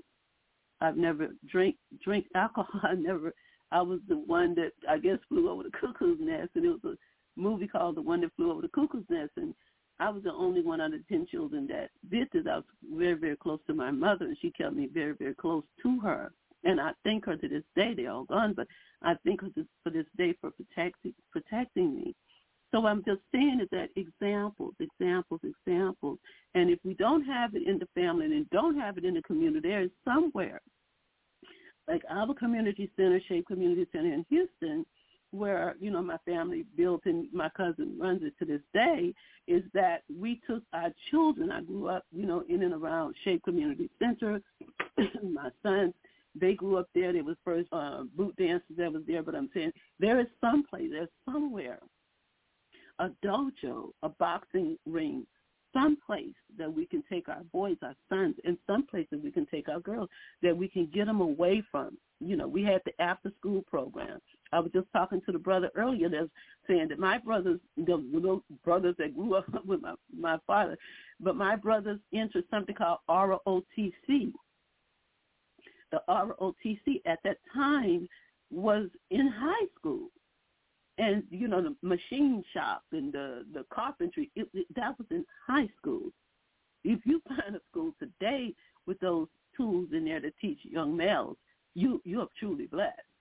So they're not in high school. So what do we do? We create them. We have people have shops. You have a barn. You have a garage. You have something that you can start something in and around that community, that area, and assist these young men to learn these tools. And yes, the social media, we didn't have social media back then, but social media can grab hold of these children. And we and people should not worry about, never worry about the uh, thing that they're talking about, critical race theory. That, that to me is just, is another tool for uh, you know, uh, having our people have something to discuss or argue about. Let me tell you, these children mm-hmm. today, these young people today, you don't have to try to force any critical race theory in school, which is not taught in elementary and middle school and high school anyway, but you don't even have to discuss that. They have something we did not have. We have Britannica uh, encyclopedias. they mm-hmm. have social media. so right. If any, anything these children want to learn, guess what? They could be in a they, anywhere, walking down the street with a cell phone, and most of them have iPhone. I still have Android. I ain't getting no iPhone. Mm-hmm. So they can get on their phones and they type up any theory, critical or non-critical, they want to. And the more you try to hide this this this history and her story from our children, the more they're going to search. So I don't be be concerned about them arguing back and forth about putting it in, taking it out, taking it out, putting it in the schools. I'm not concerned about that because these young people have their fingers on the pulse of this whole society called social media. So when I speak about the diviners, I was talk, I wanted to talk about the sisters carrying their own tote bags like that Doc, sometimes you'll hear me say, Baba, Doc was speaking about the bag that, you know, somebody dragging something and that's that trauma. Well, who carries more trauma in them than anyone? It's the mm-hmm. quiet mothers. We suffer in silence. We carry bag so much. And every time you look up, another family member in the call, okay, that goes in the bag. This baby, something happened to this baby, that goes in the bag you know, this person's mm-hmm. coming and crying about what some man did. That goes in the bag. And her bag gets so filled, that tote bag gets so filled up. She end up being called in the community the bag lady. The bag yeah. lady. Don't you know? Because all she's yes. done is put all this, every, not just her trauma. We, Doc was talking about your trauma. Is my trauma, his trauma. No, no the mothers, the women, the females, they put everybody's trauma in the tote bag until it gets so heavy, she just called the bag lady. There she go again, walking down the street with all the bags. And what's in it? Everybody's trauma. She don't even have enough room to put own. So we have, I have exercises, and when it when when we talk about me uh, teaching dance and drums and percussions and things of that nature. My main focus is the dance that I work with with sisters, especially those of them that's carrying around that tote bag. It's called To Dance in Trance. This is the name of one of my workshops. To Dance in Trance. What does that mean? It's to dance in trance. Remember the Soul Train line? You have people on the right and people on the left, and then you got this opening, this the Soul Train line, and so right, right. Each, so in my in with my Soul Train line, okay, I have sisters on the right, sisters brothers, but mostly sisters because this is a sister workshop. Sisters on the right, sisters on the left. We make a Soul Train line, right? And so I, the person, the kind of music that is played, the drums that is played, the percussion, the bells, the chimes, they come through there, and I don't have to say nothing. I don't have to do anything with them. They just start going into this little self-induced trance. Before that happens, we're in what? We're in a circle, sitting on the floor or sitting on a mat, and I'm taking them through meditation. And with that meditation, before we get up and form our soul train line, they already there. It's less than five minutes. So this is one of the workshops, and to do that, once we come out, then we start talking and speaking about what they saw, what they experienced. Some of them don't even know they had went through the, through the Soul Train line. they don't even know they had been. I had one sister that came. This was an African dance workshop I had, and uh, one one of the ladies that was coming to the African dance West African dance workshop that I had, she brought a friend of hers. She said, "I want you to meet, you know, a friend of mine named Miss Gloria." Oh yes, Miss Gloria, welcome. You know, and I and I, I automatically grab a lapper and wrap it around a person because I think she's bringing her friend so she can join the the dance, right? So I wrap her with the lapper, and so she said, "Well, what's this? Why are you wrapping me?" and I'm like, "Oh, you're not here to join us for the dance." for the for the dance routine. She said, "Oh no, no." She started taking the lap off, right, and she put it to the side. It was one of my best ones. You know, it's my mud cloth. Wait, mm-hmm. so you know me taking off my cloth. Oh no, you can't drop it. She dropped it on the floor. I'm like, oh Lord, mm. and I just forgive, her ancestors, forgive. Her. So I said, fold it up and said, it's okay. You don't have to join us. You don't have to. We started doing the African dance workshop, right? And she said, "Well, I can't." She said, "I'm not allowed to to dance, and not not just this dance, any dance." She said, "The church I belong to, we don't dance. It's against our religion to dance." Mm. And I'm like, "You serious?" She said, wow. "Yes." And so please, please forgive me those that I may get the church name wrong or that that denomination wrong. I think she said something about the Church of God in Christ, Christ and God in Church. You know, something similar to that. Mm-hmm. Forgive me if I'm mm-hmm. mis misquoting her. But I tell you, Mama, when the when the brothers was playing the drums, you, you hear. I don't have to say nothing. You know, the drummer just on the yeah. line. I already know. It's gonna make you move. It's against a, it's against my religion to dance. These I said, okay, we like we're like. So when that started, and they jumped up there and we started dancing. I didn't even have to tell them, so they knew what dance we was gonna do. This one started patting her feet, patting a little bit. We didn't pay any attention. Mm-hmm. I'm just kind of looked over. She started patting her feet after the third third uh, dance. Then she started moving her legs. mm-hmm. She started moving her legs, and you know she started hitting, sitting in the chair. She started going left, right, left, right, left with the with the drum. That's what it'll do she had grabbed the mud cloth. She didn't know how to tie it, so she tucked it down in her skirt. she tucked the mud cloth in her skirt. I have pictures of I have pictures of we just cracking up. We don't you don't say nothing. They gonna do what you do. Mm-hmm. They gonna do what you do. And it was just a and this lady had hugged me so tight. You know, she she was she, she hugged me. She was bigger than me at the time. She hugged me so tight. She said, "Thank you so much. Thank you, uh, Queen." Because back then they called me Queen Malika. Thank you, Queen. Thank you. She said, "I didn't know. I, I didn't even realize I had got up." so she was like in the I mean. church, in the sanctified church, when you when they say you catch the Holy Ghost. made her she tapped us, still tapping her feet. I keep looking over there and I'm dancing with the sister. Look. I said, uh oh, something's happening. you know? mm-hmm. And before I know it, Mama, she had grabbed that mud cloth. She couldn't tie it like I had it tied, but she stuffed it down in her skirt and up on the floor she was going. And we just mm-hmm. we clapped, we clapped, we hugged her, we clapped, and you know, I said, we don't want to disrespect your belief. And I never do that. I never want to do I don't make people do anything. You don't have to make them. It's the spirit. It's the spirit within you. It's the ancestor spirit that's going to move you. Even mm-hmm. if you try to fight it, it's still going to move you. Yeah. So I talked about the, the tote bag, how much trauma we carry in our tote bag that spills over to you just being the bag lady you know, living the, living at, on the side of your divine self. That is your divine self, your divine right. When I say the word divine, I'm I'm speaking about the side of the goddess.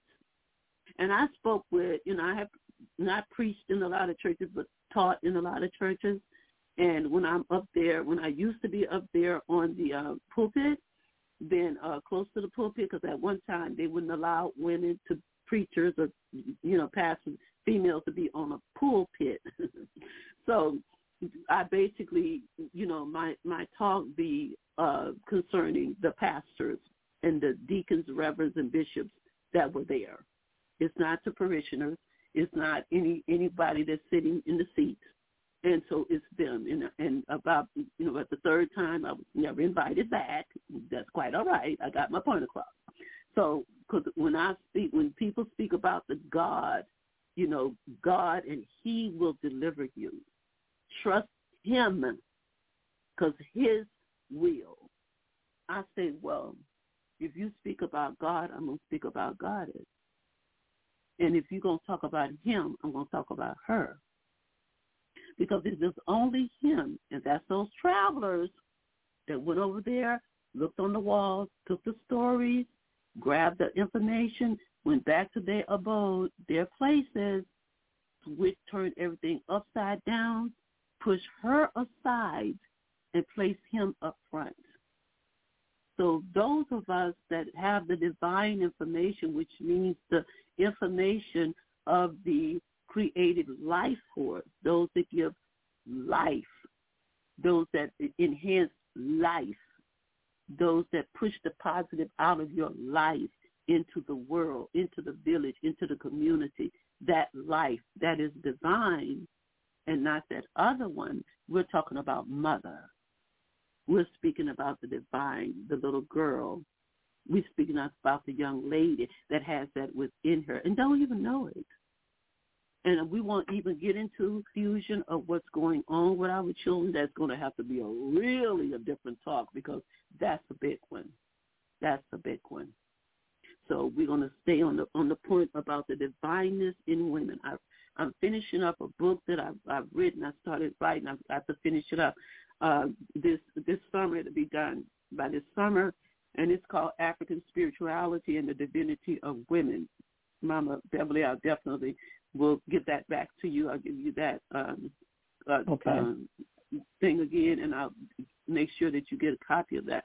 I have I have five books so far. I'm, I'm republishing those. I'm also Reiki master. I also do the initiation of Reiki because Reiki is basically initiation of coming into the tools that you have within you. And, you know, people have been doing Reiki. We call it Reiki because that's the system in which we were taught, that particular system. But you know it as, and our audience know it as the laying on of hands. Yes. The laying, and who used to lay their hands on you and the warmth came from your hands. It felt so good. You didn't want her to take the hands off you. That's right. We call it the laying on of hands, but they put it in a they put it in a system to learn for the 20th century, 21st century, and they call it Reiki. And it's just that Reiki is another word for chi, which is another word for energy, which is another word for what? Divine. So I do the same with sisters, the initiation of them, the going through level one, two, and three, and knowing those those those um, signs that you do. They have to place your hand on a person to allow them to heal. And first of all, you practice on yourself. I told all my children and grandchildren they're gonna be my little guinea guineas, and I'm gonna practice on you. You're gonna be my mommy's little guinea guineas. Is that okay? Yeah, mommy. Because I was doing it. Mm-hmm. We was doing it anyway. Come here, let mommy kiss it. You see, let mommy right. put her hands on it. You, you then we give me a hug. give me a hug. Let mommy come give mommy a hug. And then while you hugging mm-hmm. them, people used to yeah. do this. They used to pray for you while they hugged you. Yeah. And you felt warmth. Warmth came from that. That was the mother divine. That was the call of the chi, the energy, the ka, the reiki. So we teach you how to move that energy around and how to take it to the place that is needed. And that is a tool that I also teach sisters. And you used to be, you know, the um, you see this in very dramatized in some of these movies and some churches that you you know these TV evangelists and people like that, and they will put their hand on top of somebody's head and say heal and mm-hmm. walk mm-hmm. and all this. Mm-hmm. You know, these people, these people, they took Reiki, they took the classes. Yeah. But they yeah. they that's what they've done. Mm-hmm. But what they did was, because in some states, I, I they say I can't use the Reiki unless I'm ordained. Well, I'm way past that. I'm ordained license. I got all that. So right. in some states, they won't allow you to use that in churches until you get that certification. And so these these preachers that uses that, they dramatize it so much. They are are Reiki masters, but they don't mm-hmm. tell you that.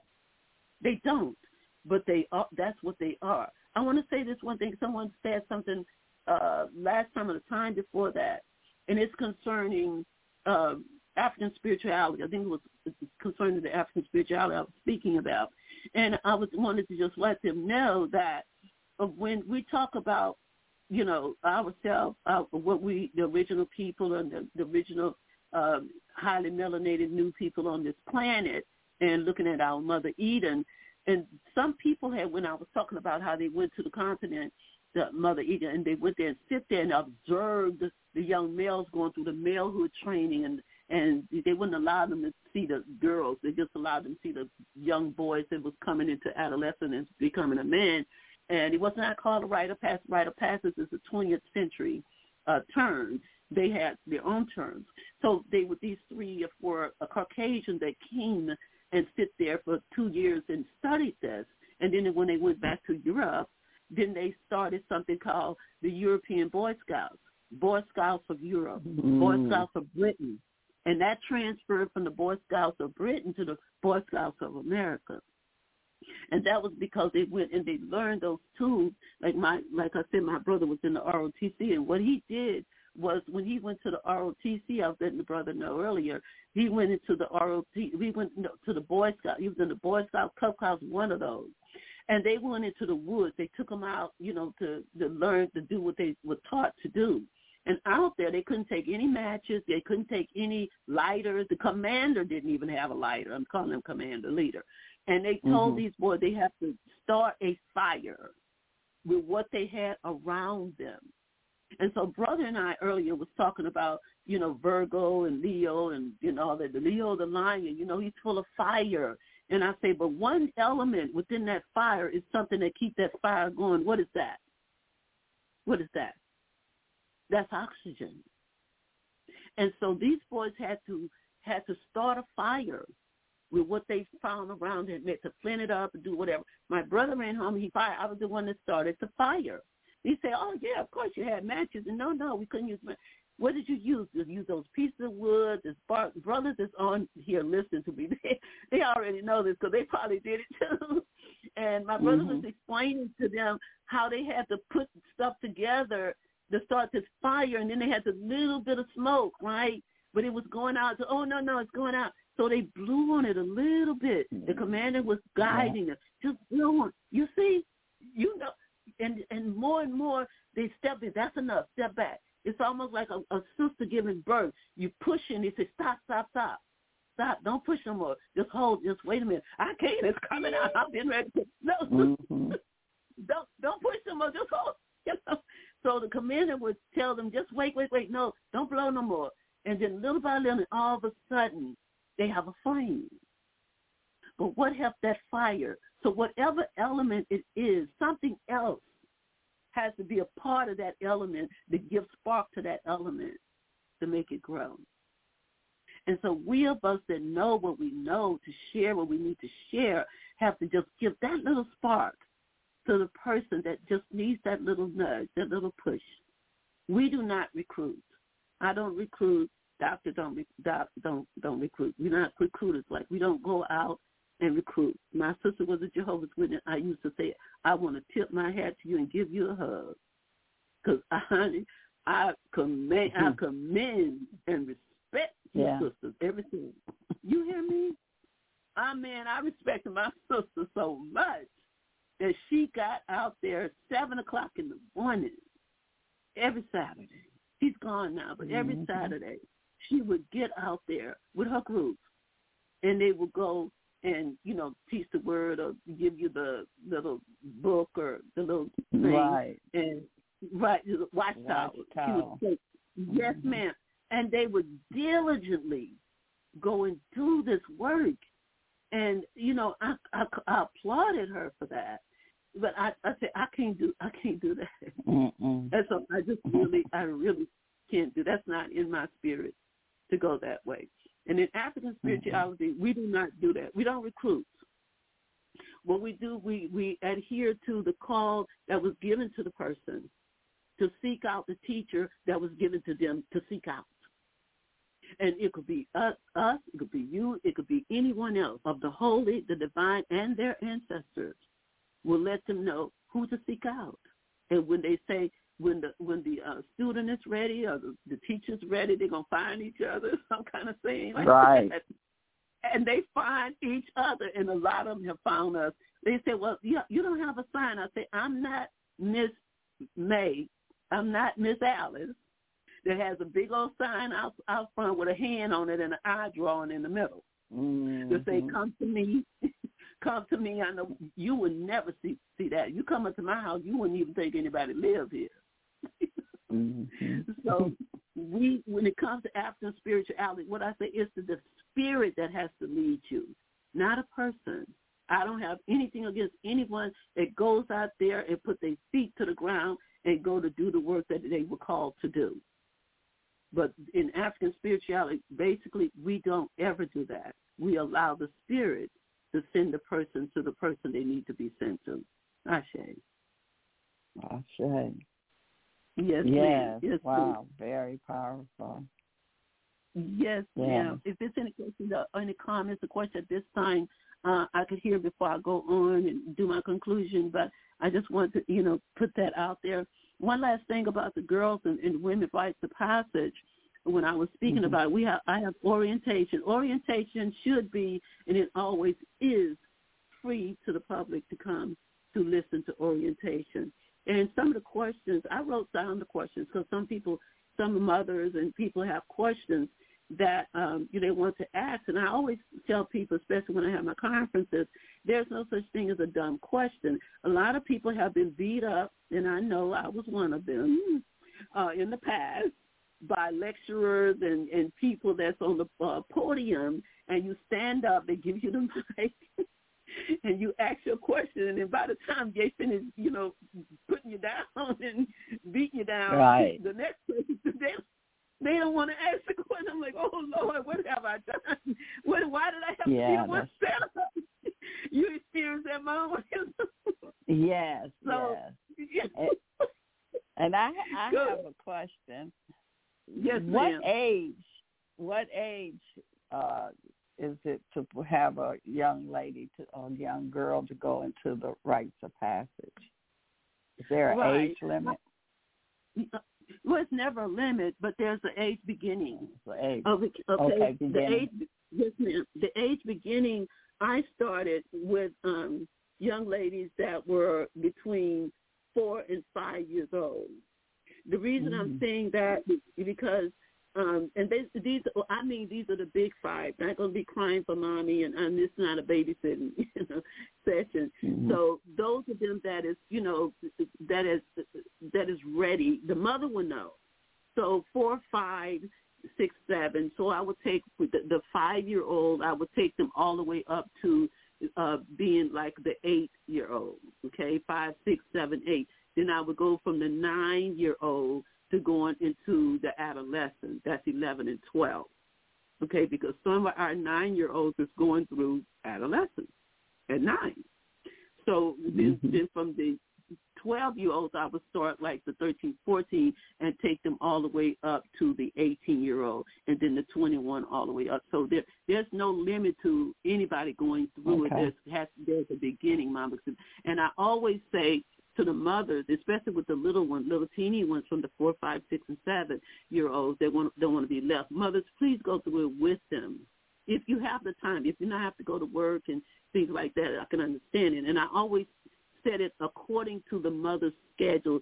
If it's the schedule is similar to them being with the child, see, because some children don't want to be left or something of that nature. Like I say, I I, I don't have a babysitting part of it, but the mother and daughter can go together. We I started that years ago because I had the girls' right to passage, and the mother said we don't have a right to passage, and then I started the uh, mother's right to passage. But some some things in the mother's rites of passage the young girls cannot be a part of because okay. we're going to be talking about some very serious things, right?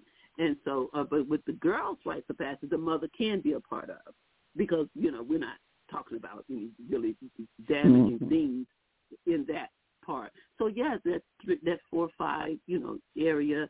Um, you know, if they're big girls and ready, you know, they have confidence and stuff. If not, I'll build it up. So, but then if the mothers want to go through it with them, oh sure, by all means, like Dr. Khan was saying, the fathers go through it with the with the sons, and so uh, the mothers can go through it with the daughters if they're able to do so. Great, great. I don't yes, know yes. if uh well uh I don't know if Eric is still here with us if he has any questions or comments. But uh go ahead, um, Mama Yeah, yeah. Yes, what what give I'm out, saying give about out your information too, because we Oh, have sure. about 15 minutes yet left. So give out your Okay. information. Yes, ma'am. I'm with this, and then I'm gonna give out the information. We have Okay. the orientation. For, we have the orientation for the rites of passage, I used to um go. You know, it started in Houston because I'm from Houston. My charter started in Houston. Umrah Girls Rites of Passage Inc. It started in Houston. From that time forward, then I was traveling in and around Texas, helping and assisting other communities and community centers and churches start their girls' rites of passage from Galveston to San Antonio to Dallas Fort Worth. You know, many different places I would drive around and assist these sisters. And so therefore they said, well, why don't you start your own? I was assisting them, and then I started my own in Houston in 1997. So then from that time, you know, start traveling, uh, going to Baltimore, Maryland, you know, different places, uh, being a part of what they was doing in Baltimore, taking our, our children to the Great Blacks in Wax and in Baltimore and different places, going on these tours. So therefore, you know, it's just got bigger and bigger. I've gone to uh, Rites of Passage workshops in D.C. and Houston and Baltimore. And so learning other techniques and other things to do and, you know, just combining myself with brothers and sisters that had rights, rights, uh, passes and rights to pass all over from New York on.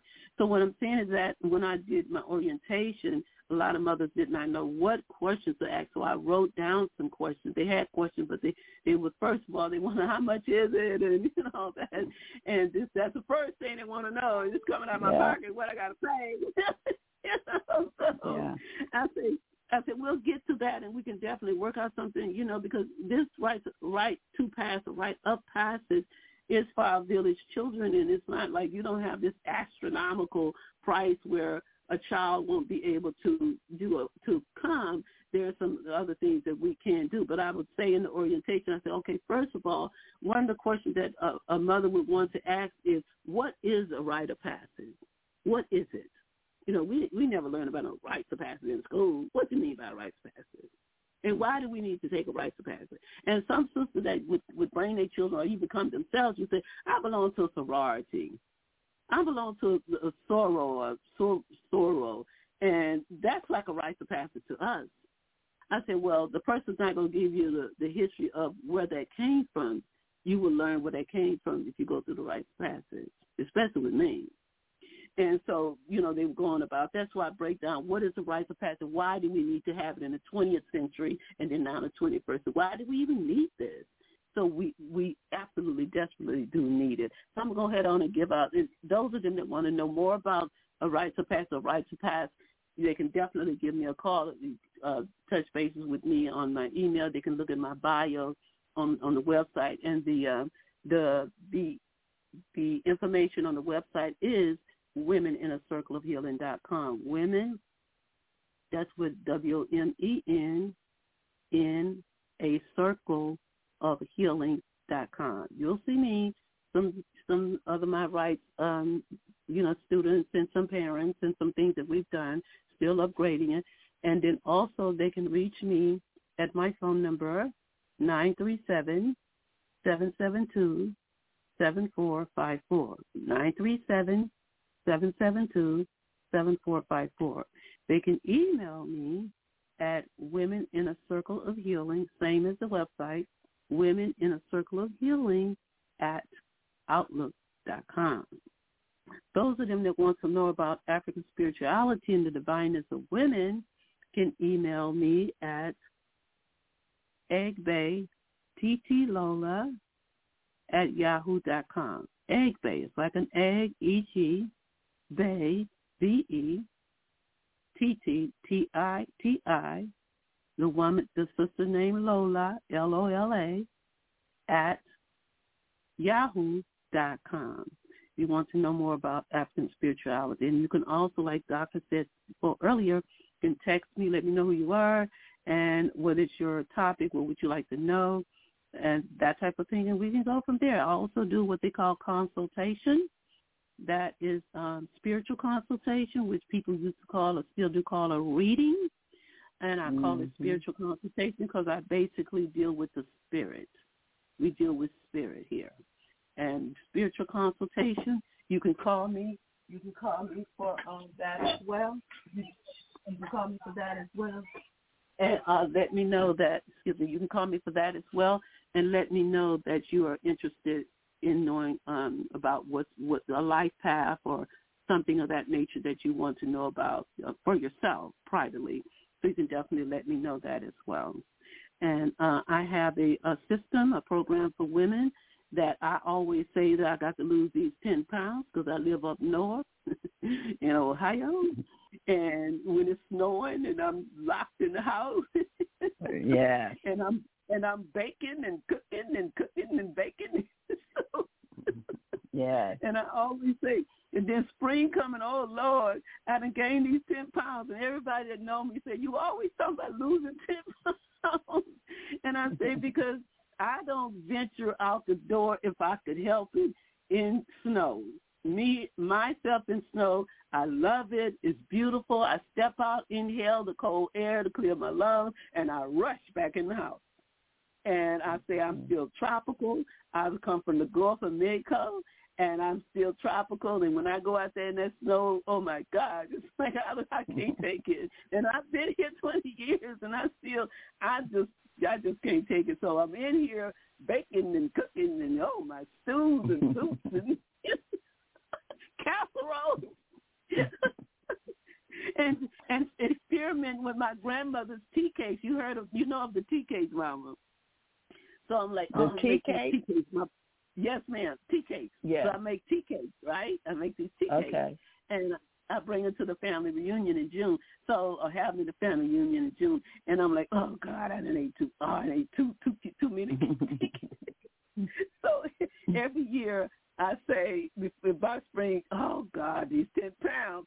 So I'm saying to so I say design design something, design something for the sisters. You know, you're probably not the only one going So I put together a system. Of course, I work out, I lift weights, I do a, do a lot of things, and to keep myself okay. going. And so, but I have a system for sisters that is is, is looking to uh, get themselves back in balance. May may want to not just lose weight or something of that nature, but get themselves back and about. It's not so much the losing of the weight as it is to get yourself in good health. That's mm-hmm. the most important thing. Mm-hmm. When you get yourself in good health and feel healthy, you don't even worry about any losing of the weight. I'm just throwing some stuff in. That's that Libra trying to cut in. So I'm just saying I do have that system. It's called Well Women Weight Management Program. Well Women Weight Management System is the name of it. Well Women Weight Management System. So I have a system for sisters to uh, get with me on that weight issues or any kind of thyroid or anything that has to do with sisters. And now they are, you know, talking about sisters that had uh, perm, permanent perms, and yeah. um, you know, I, I still have locks, and and I've been having my I've been having my locks for over thirty three, thirty four years, and so what I tell sisters that long ago I did, I you know, before that it was afros and the baby afros, but now they're telling sisters about this perm, this dark and lovely and Revlon, you know, all this stuff mm-hmm. that the sisters put in their hair, and now they're they're coming out like they did to Johnson and Johnson to let them know that you know those uh uterine cancers and those fibroid tumors and all. You know what? Okay, we got to let you know it came from this. And so I was telling, and then I'm mm-hmm. looking at sisters and other people that put the some kind of wig cap on their head. Right. Some type of wig. Yeah, it looks like they scalp. It looks looks like this. Yes. So I deal with hair, skin, and nails, and um, and, and especially with the scalp. I definitely um, work with sisters that had had the alopecia and the scalp issues, and especially okay. looking at them putting that that scalp thing on and then putting that wig on, and it looks like they scalp, but it's not their scalp. So what have you did to the poor? What have you done to the poor and they put, that need to? Yes, ma'am. Go ahead. Uh-huh. Yeah, and they and they put glue. I can't believe it. They put glue oh, all wow. on their around the sides, right, all on their yes. skin. I'm like, wow, that's poison. Do you hear me? Now, you know, back in the day at church when we were little, we knew when when grandma and grandma friends, we knew when they had a wig. right, right. We knew we knew when they slapped the wig on, okay? And but their mm-hmm. hair could mm-hmm. still breathe. yes. But but these sisters, these sisters that is, you know, for beauty or for whatever it is, fashion or something, uh, or what they call that, they're they're destroying. And then also, I was talking, I was doing a lecture on hair, skin, and nails years ago, and I was speaking about that you the brain cancer, the cancer of the brain, mm-hmm. that you have locked your brain up with this type of thing. So I I have that talk as well, and you know, of course, I do sisters readings that that speak about that and and the trauma that they went through from doing that. So mm-hmm. it's it's a lot. So please contact me uh, and anyone that has any issues concerning their hair and skin, nails, or any other uh, health issues. Um, I have to give my uh, disclaimer that I'm not a medical doctor but I do naturopathic uh, uh, healing and consultation. My doctorate is I am Dr. V. Malika Sabah. I am Dr. Sabah. And my doctorate in, is in religion and theological studies with an emphasis on indigenous religion. That is mm-hmm. my doctorate. Mm-hmm. But because okay. our people is so because our people are the ones that is plagued with so much of this. It started with the black woman. This started with the black woman. That started with the black woman. They brought this AIDS. They brought this. They brought that. Because mm-hmm. that in a mm-hmm. lot of our sisters, unfortunately, Mama, they believe this.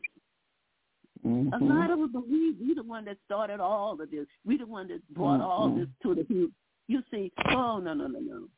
So I'm just saying that those that feel that way or feel like they have low self-esteem and need to speak to someone, you know, other than myself and others, whoever you have as a medical or healthcare physician that, can, that you can talk to or reach out to. It does not have to be me. Please be, be, feel free to do that so you can get the help and the aid you need. Ashe. Ashe. Well, we want to thank you again uh, yes, for joining please. us, and we're going to continue this. And we appreciate you. We appreciate uh, Baba Dr. Uh, Khan, and uh, mm-hmm. keep up the good work. Keep keep it keep it going, and we yes, we're gonna uh, come together in, in a circle. Mm-hmm. And I I, yes, I would like to. I'm going to put a, a show together with some more other powerful women, and we can yes. come on here and. Uh, so we we, we got to do some things here, and I appreciate you and thank you, thank you, thank oh, you for giving us your I time. I appreciate you too. Yeah, I appreciate, and I also I want to call you one day next week. Uh, uh, brother gave me your your number. Is it okay if I okay. give you a buzz? Yes, oh sure, okay. sure, sure. Oh, oh, so, sounds good. And I so appreciate you. And I I think brother Eric, the uh, let him know that Sister Kaya, who brought me together with Brother Arik and then him, he, bringing me together with you and your audience. I want to thank him so much as well. These young people, I used to say that on when we, they first did the YouTube the channels and long ago, mm-hmm. we only we saw and then on the Facebooks and all the social media, we saw our young people beating each other up, pulling off wigs, pulling off clothes, you know, just disrespecting each other. Now, fast forward to the day, there are so many young brothers and sisters that have platforms that is doing serious research and it's bringing yes. that research back. Do you see the difference? And yes, I do. Day, yes. How they used to just tear each other up. And today they're just just fast forward. These the the, the we they have Sankofa with the knowledge of the ancestors, and you got little baby Bens and baby Clarkes, and you know uh, you know the sisters is like Frances Cress, and I'm like you know mm-hmm. I could just sit back and smile, you know, because these mm-hmm. brothers and sisters today they are really do they read. I said man they do better research than me. You know? They do, they do. I love it too. I go I go on their platforms and listen to them. They don't they serious with Man, they they do some serious research. It's some information that they have in their packages, and on they say, I'm like, oh my God, I didn't know about mm-hmm. this. Yeah, you yeah. that. So I thank these young people, and a lot of times when I speak to them, I say first and foremost, I want to apologize to you and your and your age and your um, you know your your group, your tribe, or whomever, because a lot of our we seniors, our elders, have failed you. And if that's all that is, mm-hmm. is that you know they say children that hurt has been hurt children, and so people that mm-hmm. hurt have been hurt. So therefore, a lot of times, you know, we may see that our mothers let us down, the fathers let us down. You know, we went through a lot of the trauma and everything. So somebody has to say, you know, I'm sorry about about this, regardless of what may have happened. You don't know, you don't need to know. But if these children mm-hmm. are acting out, it's the reason that they're acting out. Yeah. Uh, Eric, you want to say something before we leave? Yes, we can hear you. Absolutely. Yeah, I, I want to say I, I I accept the apology and uh and we forgive y'all and we forgive that and, and, and we're gonna take the baton. Yeah, we're gonna take the baton and we we're gonna carry on. And I want to yes, say uh Beverly started the uh the vibe with the water and the birds and I want to bring oh. in another teacher. And the next time you're on, Mama, yeah, yeah, please uh, go into this the next time, and that is all the turtles of Turlin, Turtle Island, Galveston, Mexico. Oh yes, and, uh, yes, I and. Then, yeah, yeah, and then um, and then uh, you know, uh, thank you and Baba Khan so much, and uh, and all the participants on uh, Kwame Sunhorse and uh, and Beverly, they keeping the table hot and we we really really appreciate you and love that. And uh, yes, I, I have uh, to forgive myself and uh, a lot of others, you know, that I I blame uh, a lot of trauma within myself on them. And so yeah, I have to uh, you know go and uh, redo all that. And I, and I love and I love doing as I as I move to do it. It feels good. It feels really good. yeah appetite to eat, you know. Yeah, I go and cook myself something really good because I've cleansed that, and that now I'm ready to eat some good nourishment and move on, you know, to the next person. Get that, you know, all that trauma and get over the you know, taking, uh, you know, pains in the joints and stuff. That's where it be coming from. When I don't feel good, I know what it is.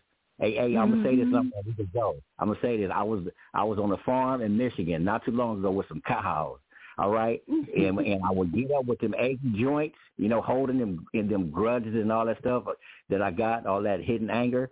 And then when I come mm. outside, they see me and they start backing up. all right, now let's reverse that. Let's reverse that. Some of them days in Michigan, where the sun be shining, I go out there in the woods. I be laying yeah. down on the grass listening to the Sade and you know bumping my music. And then and then I go feed them, and they come up to me and they want to lick my hands because they know I got treats for them, right? They know the vibrations. One yeah. day, one day, y'all, they seen me and they ran. They actually ran. These vibrations go out. They ran. Okay, so yeah, that's that's how sensitive this stuff is, and I and I sure appreciate the conversation, and uh, look forward to continuing more. Thank you, thank all of us again. Bless it. Thank yes, you so thank much, us. Thank you, thank, Mama. I'll contact. I'll contact you. I'll contact you one day next week and uh, talk to you one on one. Okay. Thank you. All right. Better love, Take everyone. care, family. Thanks for listening. Take care, yes. family. Take, take care, family. Family out there. Take care. We love you dearly. Give thanks and praises to this blessed day. All right. Better love. I Ashe.